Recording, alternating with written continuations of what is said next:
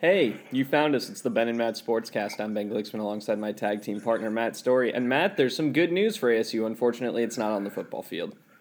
No, it's not. Yeah, and your intro there, just it sounded very angry. I'm angry. So yeah. I want to start with the positive. And as far as I can tell, the positives are as follows. Zane Gonzalez made a couple field goals. I thought you were going to say nothing. No, I thought. Well, it did. I was trying to. I was struggling, but okay. Okay. N'Keal Harry's dropped double pass that he turned into a touchdown, which, as Brady Quinn said on the TV broadcast, you just want to get the ball in the hands of your playmakers. Yeah, that was the epitome of that. Yeah, no doubt. Other than those two things, though, I mean, I would again say the. The willingness to try to be creative on offense. I mean, you saw, that play obviously wasn't exactly as expected, but earlier in the game, the reverse pass by Harry, which might have been one of our better passing plays of the year, 46 yards, I think, So, I mean, I like that. But, boy, hard to be too, happy with anything offensively when you give up 11 sacks and 22 tackles for loss. And certainly, defense we'll get to, but more of the same. I mean, let's put some of the offensive numbers in perspective. Manny Wilkins was 19 of 31 for 309 yards with a touchdown and a pair of picks. His QB rating was 17.3. That's not good. No, it's not. Wow, I thought it would be higher. Wow, jeez, especially for throwing 300 yards. But I think it incorporates the sacks. Does it? Okay, yeah. Obviously, I guess that would factor. Yeah, I mean, he was okay. I don't necessarily think he was bad. I mean, the interception on the first drive was a costly one because you get the fumble on their very first play and you got a chance to get out to a lead. And he made a young quarterback mistake. He waited too long to deliver a ball over the middle, and the guy baited him into throwing it, and he made the mistake, but.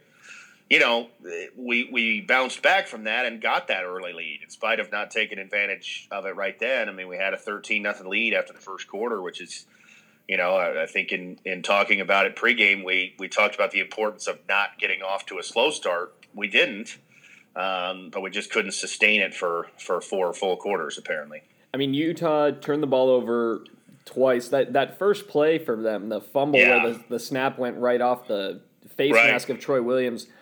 As a fan, it was kind of like watching when we played Oregon a few years back, and it was like, oh, well, if A, B, and C go well for us at the beginning, we got a shot, and all of it went well, and it turns out we didn't really have a shot.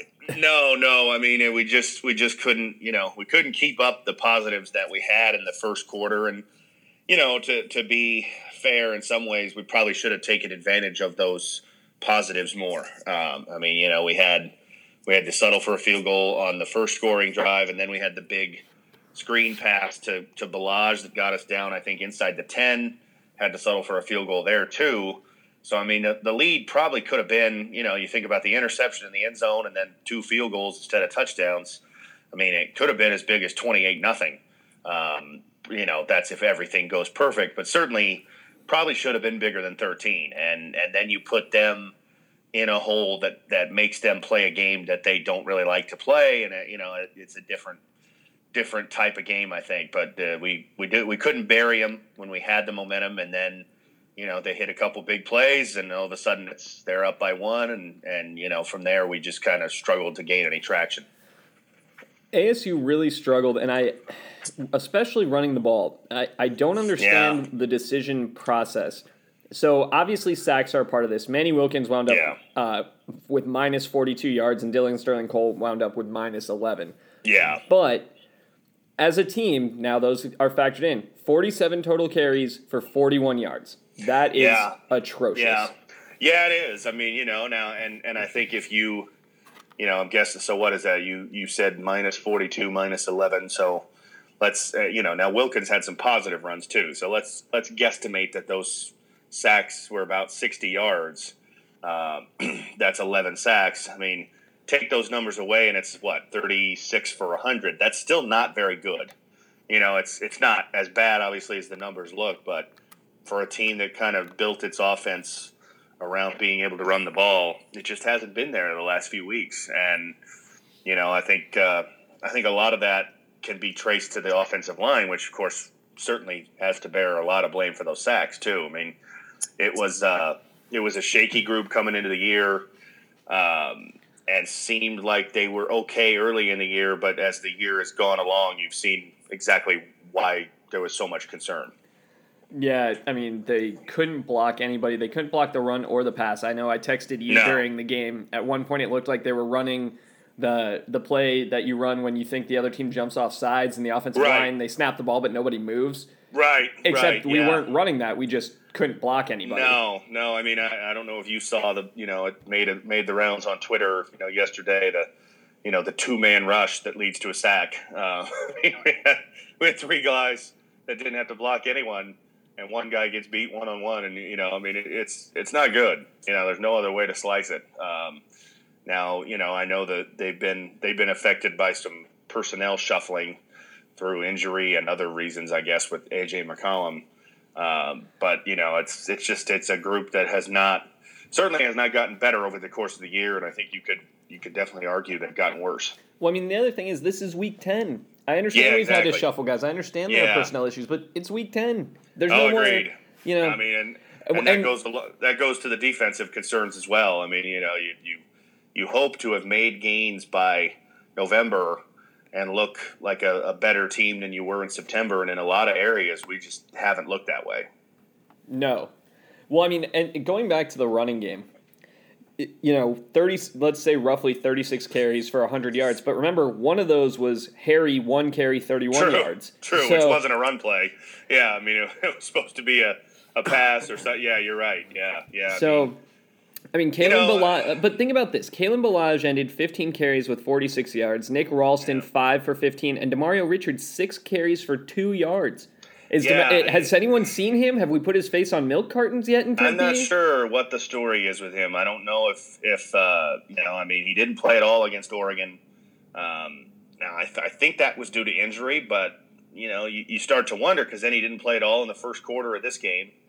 And then he plays, and so you're kind of thinking, well, if he's not hurt, why didn't he play in the first quarter? I don't know if there's I have no idea, but you just wonder if there's something more going on because, when I heard he wasn't playing early, you think, well, okay, he must still be hurt. Then he gets in. I don't know. I mean, he's been banged up pretty much from the start this year. It seems like he kind of, in the first or second game, I believe, he got hurt. And he's played through it for the most part, but he just hasn't had the same effectiveness, especially, as the year has gone along. I mean, the first few games, he had some good games, and they, I don't think any coincidence it went along with our best offensive games. When he and Ballage were putting up good numbers and both having success, that was when the offense was at its best. And we're not getting that same kind of production the last month or so. No, and on the receiving end, N'Keal Harry had 8 catches for over 100 yards. Ballage had 7 for 118, but one of those was the 71-yarder where he burst through traffic. Screen pass, yeah. But Frederick Gamage, 2 catches for 68. Tim White, 2 for 50. Cam Smith, missing. Jalen Harvey, missing. Yeah. Cody Cole, 1 catch for 5 yards. And I don't know, did Cam Smith even play in this game? I know he missed the last 2. I didn't see him out there. I didn't either. And, for senior day, you would have expected them to pull out all the stops with everybody. So he must really be hurt. Yeah. I mean, he hasn't bounced back from the, missing last year like you hope. I mean, you never know when a guy has a knee injury. And, sometimes guys come back and look good. Other times it takes a couple years. And for him, it doesn't appear that it, was a quick recovery. Jalen Harvey, I don't recall seeing him out there either. It's hard to keep track of who's hurt on this team because it seems like everybody's hurt. Has he been hurt? I haven't seen it as him missing practice time or anything. I haven't either. But again, in those practice reports, that little paragraph of guys being limited is getting so long. I don't even read it all anymore. It makes you wonder, though. We seem to, and it felt like this in games that we've lost before, We tried to force the ball to N'Keal Harry, and look, he's our best receiver. It's not even close. I get it. But he's got 8 catches. He's got more catches than all the other receivers and tight ends combined. Right. Yeah, I mean, you know, I go back, and again, look, the defense that we played that game wasn't very good, and that's been exposed as the season's gone along. But that Texas Tech game, man, was exactly how you draw up this offense to look. You know, ran the ball well. Manny was a factor running the ball. We spread the ball around to different receivers. I don't remember the numbers offhand, but I don't think, it wasn't a dominant game for anybody. It was, 4, 5, 6 different guys getting involved, catching the ball. It was obviously the first game where they broke out the Sparky formation too. Now again, I know you're not going to get 68 points regularly. I understand that, but you go back to some of the things, just the facets of that game that I thought were really how this offense should look, and it just hadn't been able to do that. And certainly, again, you go back to this. This isn't the same group that played in that game in a lot of ways. Different offensive linemen, injuries at receiver, injuries at running back. Manny was at least back this week, but he still doesn't quite look the same. I don't think he's going to be the same until next year. Well, and it throws your timing off, the amount of... It does. Yeah. Everything just looked... It just looked sluggish, and the throwing the timing off is a good way to put it. It just felt like an offense that didn't really have much rhythm. We put together a good drive there, and got the touchdown in the first quarter. Had a good drive there when we were down by 8 in the third, but the continued success, like the feeling that, okay, offense on the field, they're going to go out and score, wasn't there. That's a good defense. We know Utah's a pretty good defense for the Pac-12 especially, and you're not going to just march up and down the field on them, but we just didn't seem to have any rhythm to what we were doing. And on the flip side, Utah found that rhythm. Yeah, they did. It took them a while, but once they did, we couldn't get them out of it. Yeah, I mean, the formerly retired Joe Williams had another monster game. 10 carries, 181 yards, or 15 carries, 181 yards. Yeah. You take away his 82-yard touchdown run, he still had 99 yards on 14 carries. So and most of that was in the second half. I think he had 26 yards at the half. So and obviously you come out very first play of the half for them. They they have an 82-yard touchdown run. That's going to bump up the numbers. Is that the first time that's happened this year? I don't think it is. Where we've come out and they're in the first drive, we've given up a huge play. No, I think Colorado was the same thing, wasn't it? Very first, yeah. Where we were, we were close, and then all of a sudden it's not close anymore. Yeah. I mean, it is the same old story, and it's getting older by the week, and it really stretches back to probably the Oregon game last year, where it's we went to Utah, I think in week 7 last year, and we played fairly well. We held down Devontae Booker for the most part. Up until that point, the theme of the year had been offense was a little sluggish, or more than a little sluggish, and defense was playing pretty well. And then starting with that Oregon game, and now going to this point, so I think that's 6 games last year and 10 games this year. It's a defense that just cannot stop giving up massive plays, and quite honestly, I think has gotten worse. I mean, you look at the numbers. It's not just giving up big pass plays anymore. We're getting gashed in the run game. 3 of the last 4 games, we've given up over 200 yards rushing. So the calling card that we could say, oh, this defense is good against the run. Can you really say that now? You probably can't. Well, I mean, and it's the thing where you hear it. It's. You get into the echo chamber of, well, they've got the top rush defense in the conference. Yeah. It's like, well, no, we just are. It feels more like our pass defense is so bad that nobody bothers to run. But if teams decide they want to run, they'll kill us that way. They've been able to, yeah. I mean, you look at Washington State, and they had, I think, minus 52 yards rushing in that game. And that, look, that's a good number. And you factor in the sacks, and we had, I think, a season high in sacks that game.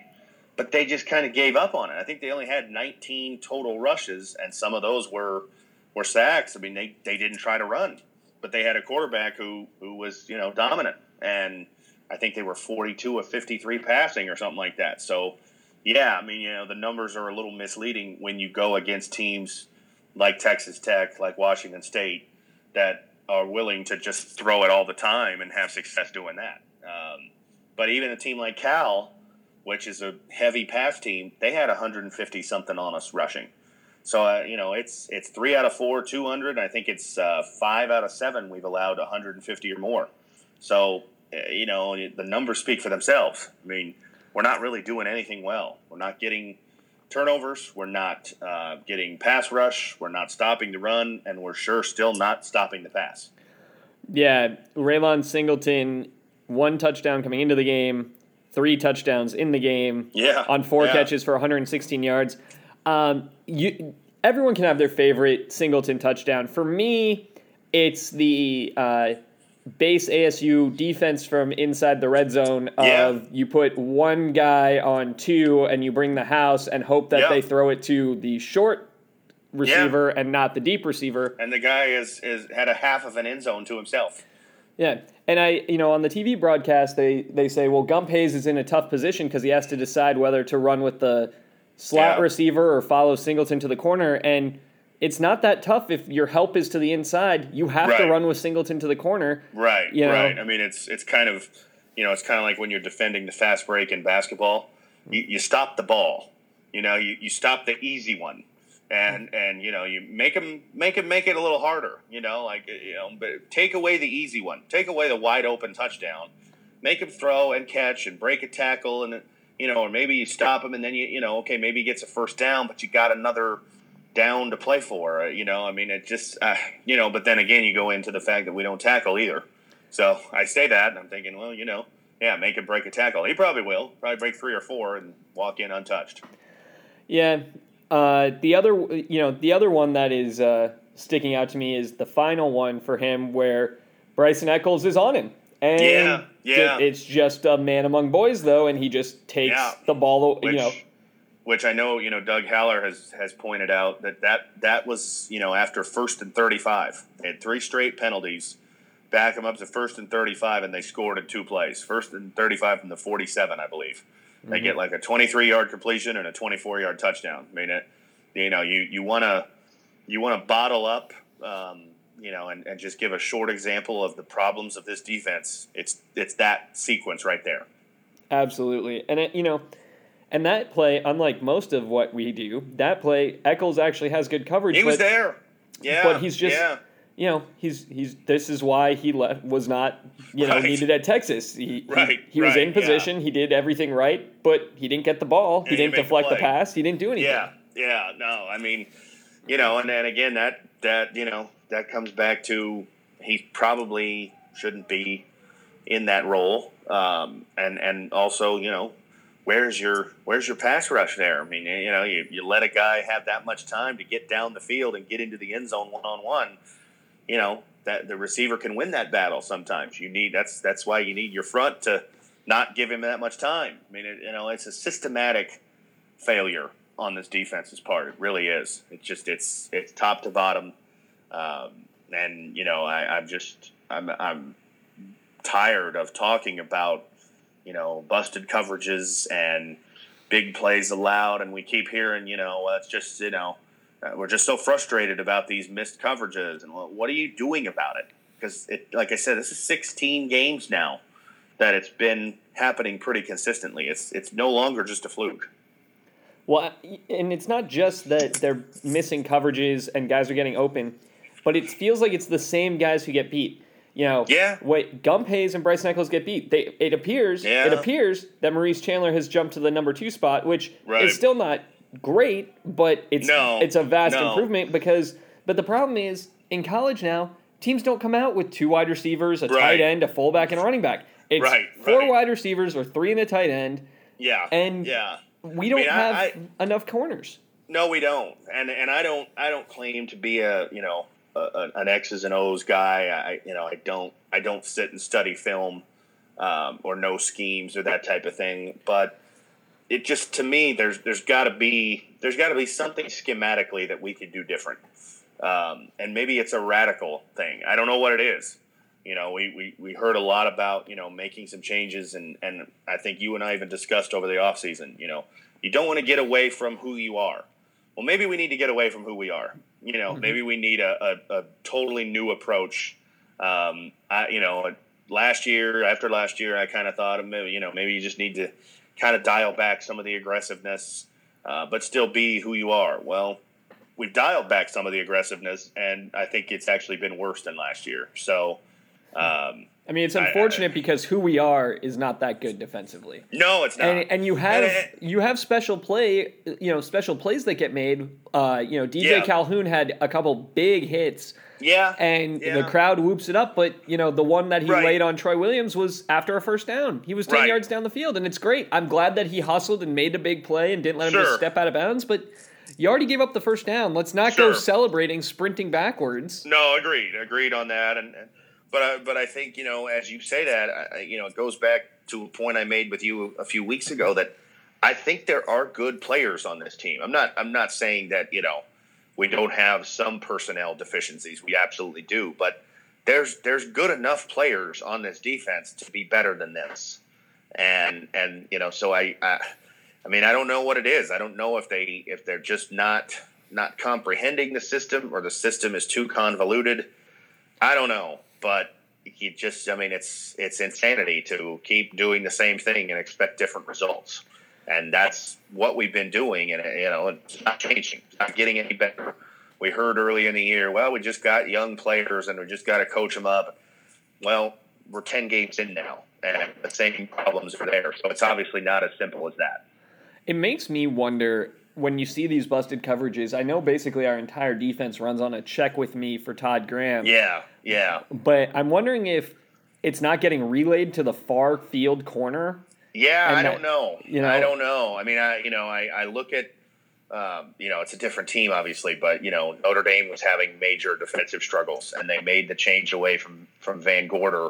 And one of the big themes that came out of that was, his defense was just too convoluted. He ran an NFL-style defense, and you had injuries, and you had personnel changes, and there was too much to it. And they simplified down, and it has helped. Now they've played some lesser teams, and they've still lost some games, but their defense has gotten a little bit better. It's not going to be an overnight fix. Obviously, you still got to make adjustments and get better players, and that's the same for us, but. I don't know if that would fix things. Just dumbing it down a little bit, maybe. Simply say, this is your guy. Take him. Schoolyard type football, where you say, you got this guy. Don't let him off. I don't know. That's probably way too simplistic, but I'm not sure it could go much worse than what we're doing. Well, I agree. And when you think about the fact that we put guys out in a position where – If we haven't figured it out yet, I don't know what there is more evidence we need. But Gump Hayes can't jam people at the line. He can't do it. And if you walk him up to the line, you might as well tell the other team, run a go route, because he's going to miss the jam and he's going to be a step behind you. Yeah. I mean, every time his name comes up, and we've talked about it throughout the year, I just keep coming back to the point of he probably shouldn't be in this position. And that goes to a bigger problem of why is he in this position? Why are you having to depend on converted running back and basically a cast-off from Texas to be, two of your top three or four corners? Well, you haven't recruited well enough. You've had misses, or you haven't dedicated enough resources to that position, I guess. I don't know what it is. But, neither of these guys were playing corner for us last year. And so where's the depth? Where's the guys that you could say, well, these are the guys we've got in the pipeline. We're going to give them a chance, because neither was Maurice Chandler. We only have one returning corner from last year. And if you want to really extend it, Orr was playing safety last year. True, exactly. Yeah, you're right. Yeah. So – and who did we have playing corner last year? A couple of JUCOs, which that's all fine and good, but where's the high school recruiting? Where's the getting the corners that come in and they develop? And by this point, maybe because they should have been here 2 or 3 years ago, they're ready to play. Now, I'm not saying you're going to develop, 2 or 3 Deion Sanders. I get that. I get it's tough to play corner in football now. It just is. They don't let you put your hands on guys. They They, you know, we saw it in this game, the drive where Utah went up by 9, couple of, you know, very questionable pass interference calls. But that's the way football's played now. You just have to accept it. And teams throw it all over the lot, and you're going to give up yards and stuff like that. But you got to have somebody who can do the job a little bit better than the guys we've got. Well, and to your point about bringing in high school guys, Robbie Robinson, haven't heard his name called at all in the last 3 weeks. That's a great call. And, you know, if we're going to move Lucas, you know, it looks like we're putting Kyle Williams back at receiver. But, you know, let's pick some guys, because it's, to your point, it's not going to get worse than this. Like, we're giving up 300 yards passing a week regularly. We're the worst pass defense in the country. So by the very nature of that, it can't get any worse. You know, and again, you know, I also keep going back to the fact that the things we did well, you know, because I think, I mean, we used to talk about this in 2013 and 14 when we had good years. We'd give up a big play or two, it seemed like. I remember the Notre Dame game here and talking to you before the game and saying, you know, they're going to get a 50-yard touchdown. It's just a matter of how many they get. And they did. They did get a 50-yard touchdown, and they came back in that game and almost made us blow a big lead. But that team, those defenses had the high reward, too. They'd give up a big play or two, but they'd force 3 turnovers, and they'd get 4 sacks, and they'd shut down the run game. This defense the last year and a half is not doing any of those things. No. I mean, the defense was the hallmark of this team. If you look at players we've had drafted, it's been on the defensive side of the ball under Graham. Yeah. And it's not happening. It's not. You know. It's just not. I mean, again, it's never been since he's gotten here.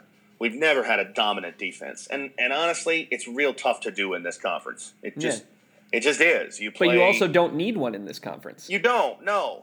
I mean, it's really tough to come out and say you're going to hold teams to 14 points a game.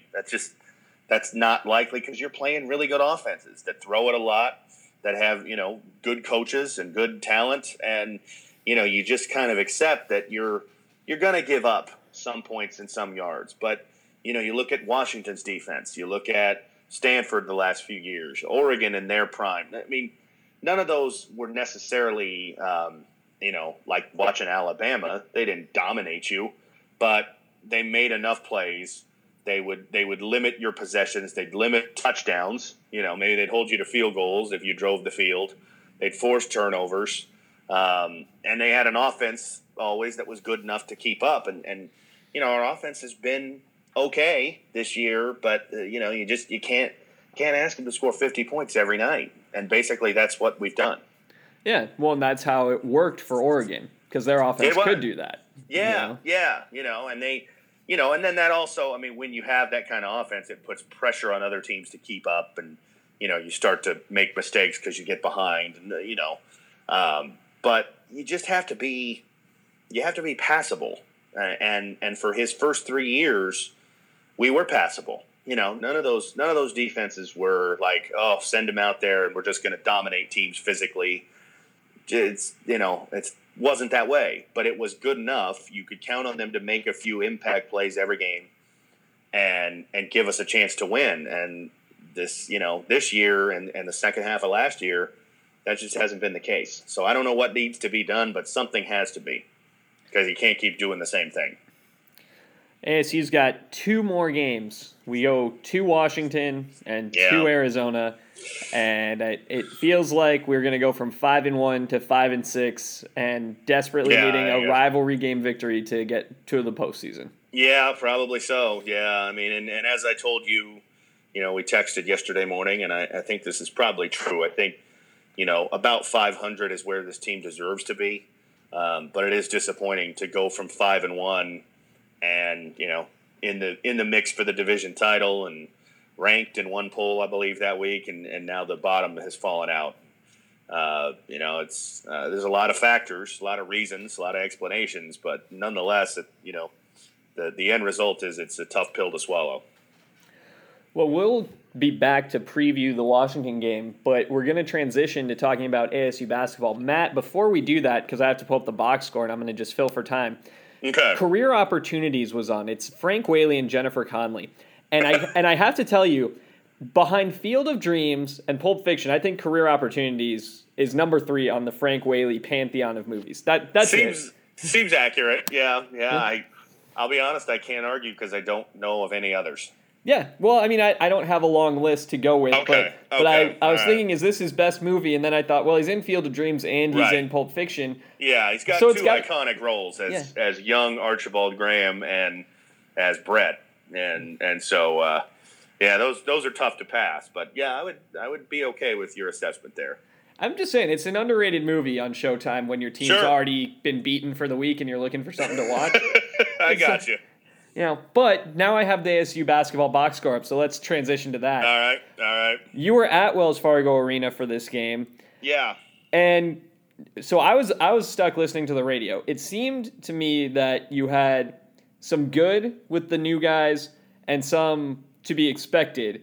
The moment might have been a little big for Sam Cunliffe to get to college. Yeah. I mean, he and Jethro both got two fouls early in the first half, and you know, those are things you learn. You learn how the game is called. You learn what you can do and can't do. And, didn't see much from him. But some of the other new guys, Torrey and Graham, to me, was the guy that jumped out. I mean, he was the first guy off the bench.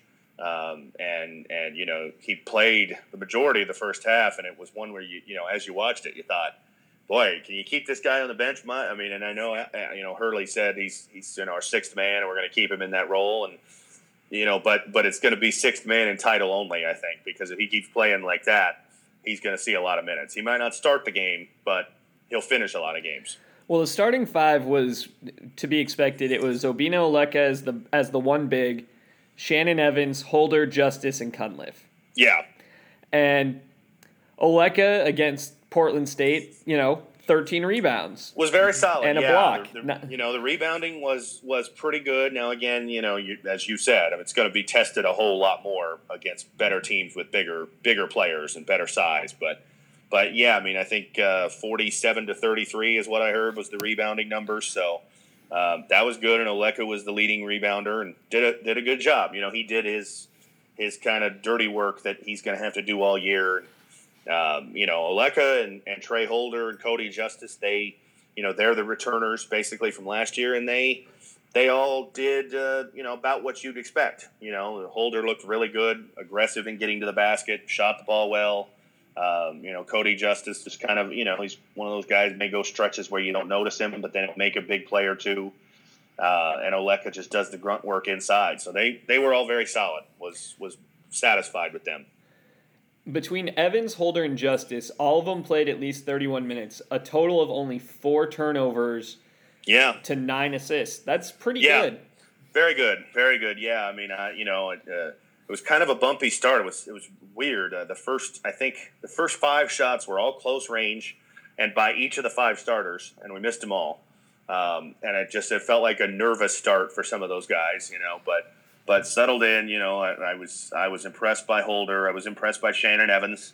He kind of seemed to take him a little bit to get into the flow of the game, but once he did, looked pretty good. And like I said, Graham was no doubt the guy that jumped off the map at you watching the game. Man, this guy can play. He can shoot. He can handle the ball. He's big and athletic enough to play good defense. He's a guy who. He keeps, obviously he's probably not going to go 9 for 11 every night, but keeps playing like that. He's going to be a big factor on this team, which, for a guy who last year was off the team for a while, and you probably thought he'd never be back. Graham ended in 28 minutes. He had 23 points, like you said, 9 of 11 from the field, 5 of 6 from 3, and pulled down 6 rebounds. And that's one thing that this team's going to need is they're going to need their guards to rebound. Yeah, Graham had, and they did last night. That was a solid effort, a team effort to try to rebound the ball.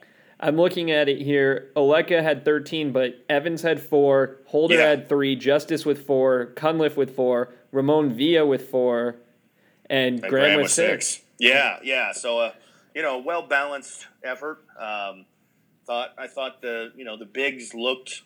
About as you'd expect. I mean, Jethro definitely looks rough around the edges, looks a little unsure of himself. It's gonna take time, but you could definitely see the physical talent. I mean, I think Haller tweeted it during the game that he didn't recall seeing a guy who looked that big.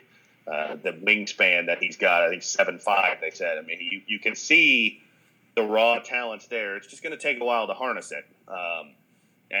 Cunliffe, you could see flashes, just very small flashes last night, but he'll have better moments. He'll settle in, and he's a true freshman. Guys take a while to get adjusted. Well, I mean, Cunliffe played 14 minutes. He only attempted 3 shots. Yeah. The rest of the team not afraid to shoot. Shannon Evans, 2 of 8 from 3, 8 of 18 overall. Oleka, only 3 of 10 from the field. Yeah. For me, the big stat, though, comes at the free throw line, because it doesn't matter who you play. The free throw line is uncontested, and ASU shot 72%. It's not great, but Holder went 9 of 11. Evans was 1 for 1. Yeah. For me, that's what I wanted to see, because those are the guys who are going to have the ball in tight games at the end of the game where we're going to have to knock down free throws. Right, yeah. I mean, and we've seen in recent years how bad the free throw shooting had been. I think Herb's last year was particularly bad. Last year wasn't great. So, yeah, if you could take a step in the right direction, that will win you a couple of games. You have to do more than just that, obviously, but if you can, make teams pay for getting in foul trouble and then, like you said, put games away at the end when you're maybe up by, 3 points, 5 points, and they're fouling you, you got to be able to go there and cash in points. And so, yeah, it was a good start in that regard. And Hurley said during some of the preseason interviews that this team was going to shoot a lot of threes. They attempted 28 threes last night. Yeah. And he even said after the game, I think, he thought we were just okay offensively. And I, probably agree. I mean, we had stretches where we would light it up for a 3-minute stretch. Every trip down, we were getting a bucket. We'd get into the paint, get easy buckets a couple times.